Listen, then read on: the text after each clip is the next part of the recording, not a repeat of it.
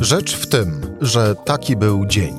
Cezary Szymanek, zapraszam na codzienny podcast Rzeczpospolitej.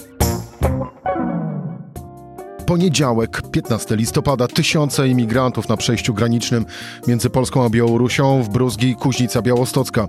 Oto kolejny dzień kryzysu na granicy i kolejny dzień pytań o granice, które mogą przekroczyć Łukaszenko i Putin, i o granice naszego człowieczeństwa. Już za chwilę moim gościem Bogusław Chrabota, redaktor naczelny Rzeczpospolitej. Rzecz w tym, że zapraszam, Cezary Szymanek. Słuchaj na stronie podcasty.rp.pl. Włącz Rzecz w tym w serwisie streamingowym. I moim gościem zapowiadany Bogusław Chrabota, redaktor naczelny Rzeczpospolitej. Witam Państwa, dzień dobry. Dzień dobry. Zacznę od cytatu z profilu Straży Granicznej na Twitterze. O godzinie 14:06 napisano: po stronie białoruskiej w pobliżu przejścia granicznego w Bruzgach cudzoziemcy tworzą od rana koczowisko, palą ogniska i rozstawiają namioty. Miejsce, gdzie do tej pory koczowali przy linii granicy, jest w tej chwili puste. Służby białoruskie dostarczają tam wodę i drewno. Czy ta sytuacja, którą obserwujemy od kilku dni, kilku tygodni na polsko-białoruskiej granicy, czy może zostać ona w prosty sposób rozwiązana? Nie. Natomiast ja widzę pewną logikę zdecydowaną w tym, co się dzieje po stronie białoruskiej. Myślę, że Łukaszenka nie miał pewności, co się wydarzy. Sądził, że ta polska granica będzie mniej szczelna, że tych ludzi uda się wypchnąć na teren Unii Europejskiej. Natomiast ten mocny opór polskich służb na granicy, to szybkie zbudowanie zasiek, ta decyzja o wysłaniu tam znacznej grupy różnego typu służb, od Straży Granicznej po policję, to go trochę zaskoczyło. I on się teraz ma problem z tą masą imigrantów, których wpuścił na Białoruś, bo to są ludzie, którzy po pierwsze domagają się transferu do Europy Zachodniej, co im obiecano, po wtóre są pewnym obciążeniem dla państwa białoruskiego, które na to nie jest gotowe. Czyli ludzie się pętali jak bezprizorni po Mińsku, zaczęto ich partiami wywozić na granicę, tam przylatują kolejne grupy imigrantów. No i to przekonanie, że w ciągu tygodni, dni uda się ich wepchnąć do Unii Europejskiej, to się niestety okazało złudne. I on ma teraz pod swoją, chcąc nie chcąc, opieką i nadzorem, chociaż nie można tego tak nazwać, kilka bądź kilkanaście tysięcy ludzi, którzy jedzą, potrzebują dachu nad głową, którzy są dla niego istotnym problemem, nawet logistycznym. W związku z tym myślę sobie, że jest tam jakiś plan w tyle głowy ludzi odpowiedzialnych za całą tą operację hybrydową, żeby tych ludzi możliwie szybko wepchnąć do Polski. Ale tak się okazuje, też nie jest proste, bo po przeciwnej stronie stoją zdeterminowani ludzie, którzy ich tutaj nie chcą. W związku z tym napięcie, powiedziałbym, powoli sięga szczytu i za chwileczkę dojdzie do jakichś takich kryteriów, które mogą nas mocno zaskoczyć. Te kryteria, bez wątpienia musi dojść do jakiejś konfrontacji, chyba że ktoś tam po stronie białoruskiej pójdzie po rozum do głowy, przetransferuje tych ludzi na lotnisko w Mińsku i odeśle do krajów, skąd przylecieli. Mówisz, że dojdzie do konfrontacji, że dojdziemy za chwilę do szczytu, no bo te emocje, jak i również powiększająca się liczba imigrantów na granicy, ta masa krytyczna w pewnym momencie będzie musiała ruszyć. Konfrontacja, czyli co? Strzały na granicy? Nie sądzę, to znaczy tam strzały już padały, na szczęście nie strzały do ludzi, tylko strzały na postrach. No tam już doszło do kryzysu humanitarnego. Myślę, że ta liczba ofiar tej operacji, którą my znamy, nie jest pełna. Myślę, że dużo więcej osób umarło z powodu chorób, zimna, chłodu, głodu i tak dalej.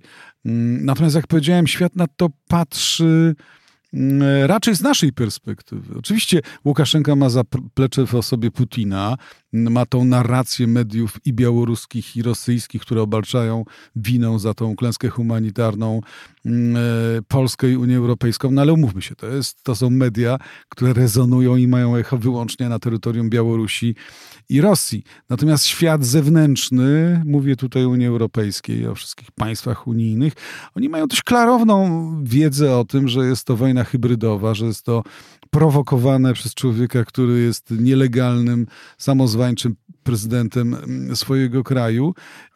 I myślę sobie, że tylko ludzie bez pełni władz umysłowych oraz związani politycznie z Kremlem, w mniejszym stopniu pewnie z Łukaszenką, tylko oni mają wątpliwości co do tego, kto jest realnym sprawcą i kreatorem tego kryzysu humanitarnego. Mówisz, że Unia Europejska ma doskonałą wiedzę.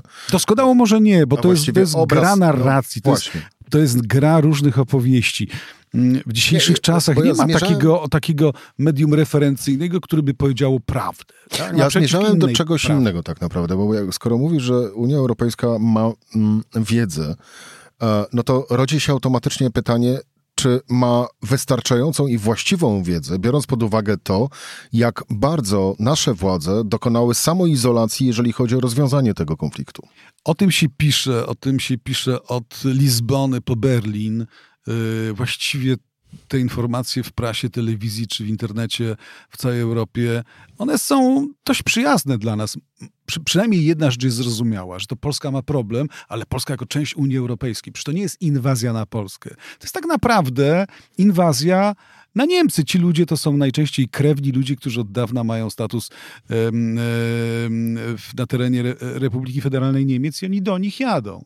Natomiast Polska, tak samo jakbyśmy patrzyli na Greków czy na Włochów, na te obozowiska na Lampedusie choćby, mieliśmy poczucie tego, że to Unia jest pod presją i mam wrażenie, że większość krajów europejskich, które posiadają myślącą, racjonalną elitę, przynajmniej tych procesów komunikacyjnych, rozumieją, o co chodzi. To jest dokładnie to samo, co na Morzu Śródziemnym czy na Morzu Egejskim. Plus jedna jeszcze dodatkowa rzecz. Otóż mamy nienawidzącego Unii Europejskiej, a zwłaszcza Polski, dyktatora, mówię o Łukaszence, który próbuje zemścić się za masowe poparcie dla rewolucji na Białorusi, na Polsce i krajach pribałtyckich. I co więcej, szuka metody, żeby znaleźć legitymację dla swojej władzy w Unii Europejskiej. To jest szantaż, któremu Unia raczej nie ulegnie. W związku z tym jego plany, że w ten sposób oswoi ze własną osobą Unię Europejską, że wykona ten sam manewr, który wykonał skądinąd legalny Erdoğan, moim zdaniem są palcem po wodzie pisane. A to jest tylko i wyłącznie zemsta Łukaszenki na Polsce, czy też wbrew pozorom, a właściwie chyba to jest, jak mawia klasyk, oczywistość, ale niech wybrzmi, czy też, czy jest to gra po prostu Putina? Ja nie wiem w jakim stopniu i nie mamy na to dowodów żadnych, w jakim stopniu jest to inspirowane, inicjowane czy planowane przez Putina. Powiedzieć to wprost to jest przesada. Natomiast gra oczywiście istnieje, ponieważ w wypadku polityków tego formatu, co Putin, właściwie wszystko jest grą. Każde działanie w sferze polityki to jest jakaś strategia mierzona dalekosiężnie albo jakaś taktyka mierzona krótkosiężnie. On, mając świadomość tego procesu, który się dzieje na granicy europejskiej, na pewno dokonuje analizy i na pewno w jakimś sensie osłania Łukaszenka, a może nawet wspiera go w określonych działaniach.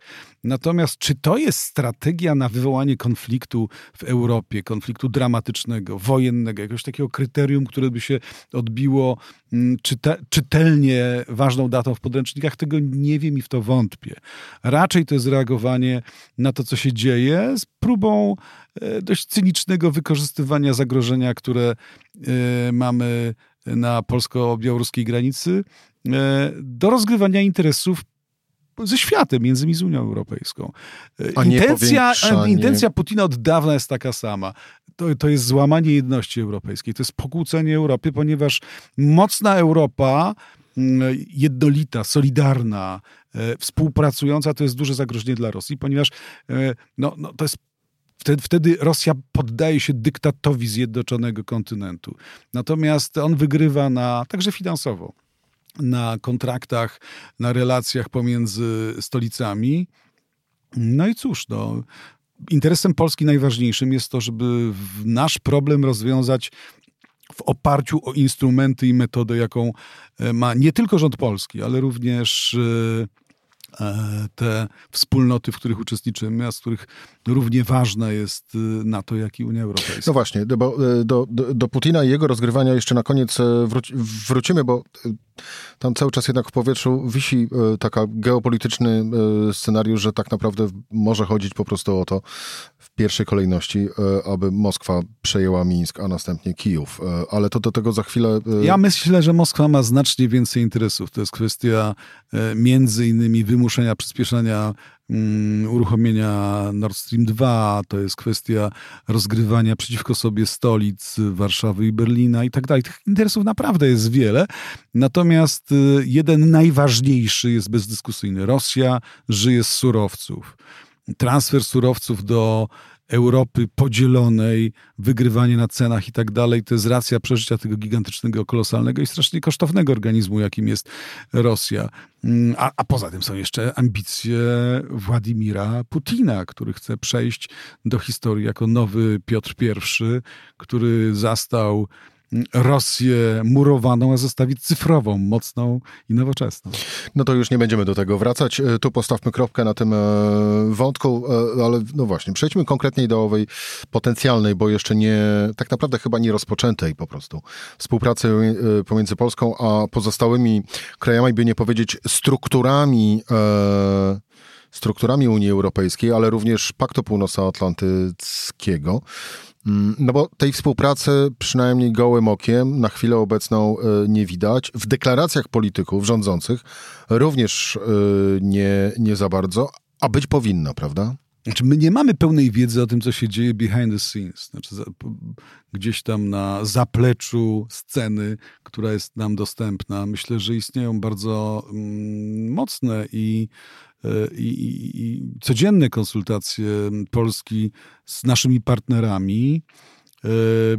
Dowiadujemy się o tym na przykład, że minister spraw zagranicznych Rau rozmawiał z Antony Blinkenem na poważnie i mamy pełne wsparcie Ameryki w tym kryzysie na granicy wschodniej Unii Europejskiej. W związku z tym to tam się dzieje. Myślę, że istnieją też rozmowy z Frontexem. Wiemy, że przyjeżdża jeden z komisarzy europejskich, który się zajmuje tematyką między innymi humanitarną, do Polski. Będzie się konsultował tutaj na miejscu. Będzie pewnie również przemieszczał się w ten teren stanu wyjątkowego. W związku z tym ten kontakt, te rozmowy, one są. Pytanie tylko, co z tego wynika, jakie będą decyzje. To inaczej, a co powinno wyniknąć? To znaczy, są takie problemy drobne, jak choćby kwestia Frontexu i zaangażowania Frontexu do tego naszego kryzysu granicznego. Nam się wydaje oczywiste, zresztą jako redakcja popieramy ideę zaangażowania Frontexu, ale jest pewien problem, dlatego że zaangażowanie Frontexu oznaczałoby zmianę w ogóle strategii na granicy, bo Frontex nie dopuszcza takich metod jak pushback. Tak? Jeśli ktoś już wejdzie na terytorium kraju Unii Europejskiej, to powinien być poddany procedurom wynikającym z konwencji o uchodźcach. Natomiast Polska nie podporządkowuje się tym zasadom i stosuje pushbacki, czyli wypychanie ludzi na teren państwa białoruskiego. Gdyby Frontex tu stał ramię w ramię z naszymi wojskami ochrony pogranicza, to by to było niemożliwe, dlatego że Frontex by się temu sprzeciwiał. Stąd ten opór polskich władz wobec zaangażowaniu Frontex. Zresztą to samo dotyczyło oferty niemieckiej służby granicznej, która chciała przyjechać do Polski, złożyła taką deklarację jeden z ministrów chyba rządu federalnego i też Polska odmówiła, powiedziała, poradzimy sobie sami. Poza tym istnieje możliwość przeprowadzenia też zgodnie z artykułem 4 Paktu Północnoatlantyckiego tych konsultacji partnerskich w ramach NATO.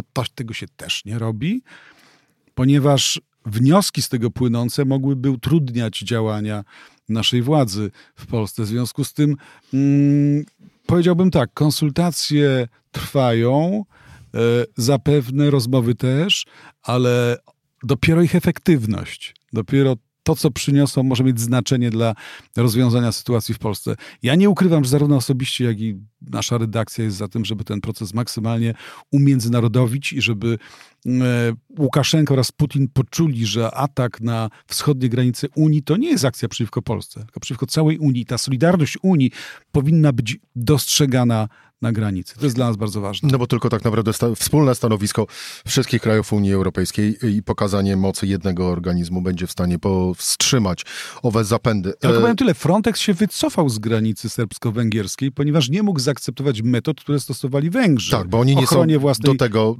predestynowani. Jeszcze jeden cytat. To dziś w Rzeczpospolitej. Gerald Knaus, który opracowywał plan wyjścia z pamiętnego, największego kryzysu migracyjnego Unii w 2015 roku, mówi tak. Ci, co sforsują Bóg, muszą wiedzieć, że trafią do Kiszyniowa, a nie na przykład do Berlina. To jest właśnie włączenie między innymi Ukrainy, Macedonii. Jest w tym pewna niedelikatność, bo Gerald Knaus wypowiada się trochę bez konsultacji chyba z Kiszyniowem czy Kijowem, czy w istocie oni są zainteresowani tego typu scenariuszem. Idea tego pomysłu jest taka, żeby tych ludzi po przeprowadzeniu przez ścieżki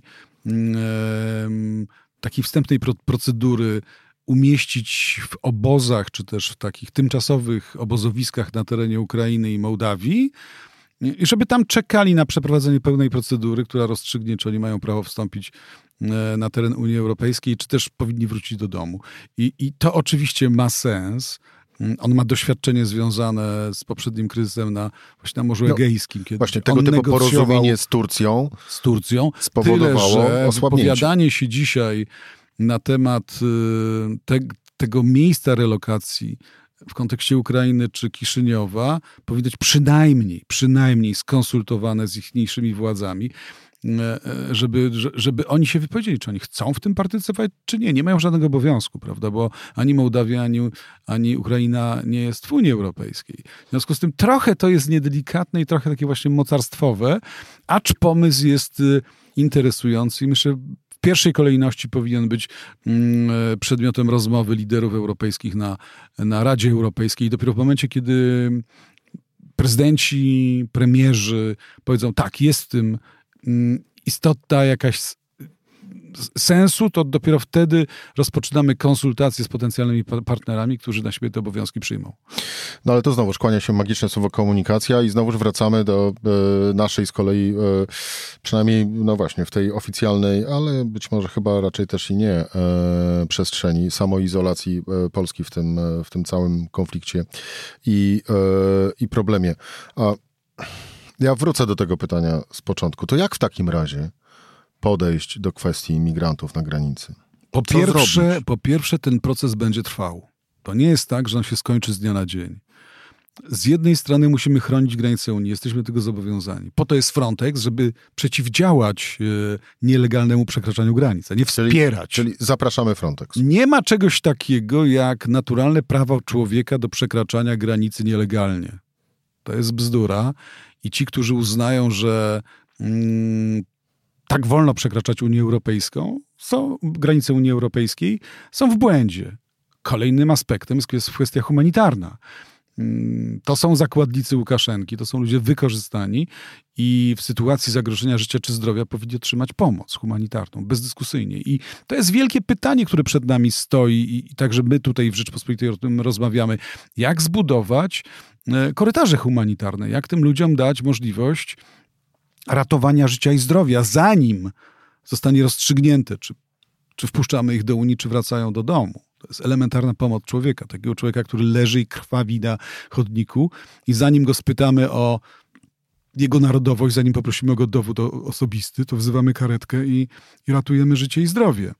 Także to jest kolejna sprawa, która ma fundamentalne znaczenie. Na koniec, jak powinna wyglądać ta współpraca międzynarodowa, a co do tego, że powinniśmy wykorzystywać możliwości, jakie dają nam sojusze, zarówno z NATO, jak i Unii, to ja mam żadnych wątpliwości. To jest pytanie tylko, jak zbudować taki instrument, który z jednej strony powstrzyma kryzys na dłuższą metę, bo tutaj nie chodzi o skalę tygodnia czy dwóch, tylko pewnie pół roku czy dwóch, bo to tyle może potrwać. I myślę sobie, że to są te najważniejsze czynniki, które My, dziennikarze, podpowiadamy, stawiamy znaki zapytania, mnożymy wątpliwości, szukamy dziury w całym. Natomiast to jest obowiązek państwa polskiego i tych, którzy tutaj rządzą. Oni mają zarówno wiedzę, jak i instrumentarium, jak i prowadzą racjonalną, świadomą politykę nagłaśniania tego. I tu jest ostatnia sprawa, o której chciałbym powiedzieć. Właśnie ze względu na tą racjonalną politykę nagłaśniania tego z naszej perspektywy polskiej, polskie media powinny tam być. Na równi z amerykańskimi mediami, takimi jak CNN, stojącymi po przeciwnej stronie granicy, bo Białorusini na to pozwalają. Zatem kończę apelem do polskich władz. Zacznijmy od pierwszego kroku. Czyli akredytujmy odpowiedzialne media, które będą relacjonowały ten straszny dramat z naszej perspektywy. Żeby świat usłyszał, zobaczył to, co my pokazujemy i usłyszał to, co chcemy powiedzieć. A potem kolejne kroki. Tutaj znowu musimy być inicjatorami. To nie jest tak, że Macron załatwi za nas tą sprawę, prawda? Jak pamiętamy, z Mińska przed laty przyleciał z Paryża i wynegocjował porozumienie pomiędzy zwaśnionymi Ukrainą i Rosją. Tutaj my jesteśmy obiektem ataku i musimy być aktywni w znajdywaniu, czy w poszukiwaniu metod, w poszukiwaniu i znajdywaniu metod wyjścia z tej matni w każdym aspekcie. A zdolności do porozumienia się mamy niejako trochę osłabione. Na koniec jeszcze, nie wiem, czy zauważyłeś pewnie, bo to w trakcie, jest jedna instytucja państwowa, Narodowy Bank Polski, który postanowił pomóc w rozwiązaniu konfliktu. Adam Głapiński w trybie przyspieszonym i nadzwyczajnym zdecydował o wyemitowaniu okolicznościowych banknotu i monet poświęconych obronie polskiej granicy wschodniej. Pytanie, na co pójdą środki ze sprzedaży tych walorów numizmatycznych, jeśli na pomoc ludziom, jeśli na pomoc humanitarną, to jak najbardziej, to jestem za. Ale po to, żeby to się znajdywało po latach w klaserach i w zbiorach numizmatów, to kompletnie nie ma sensu. Bogusław Chrabota, redaktor naczelny Rzeczpospolitej, dziękuję bardzo. Ja również, miłego dnia. To była Rzecz w tym w poniedziałek. Cezary Szymanek, do usłyszenia jutro o tej samej porze.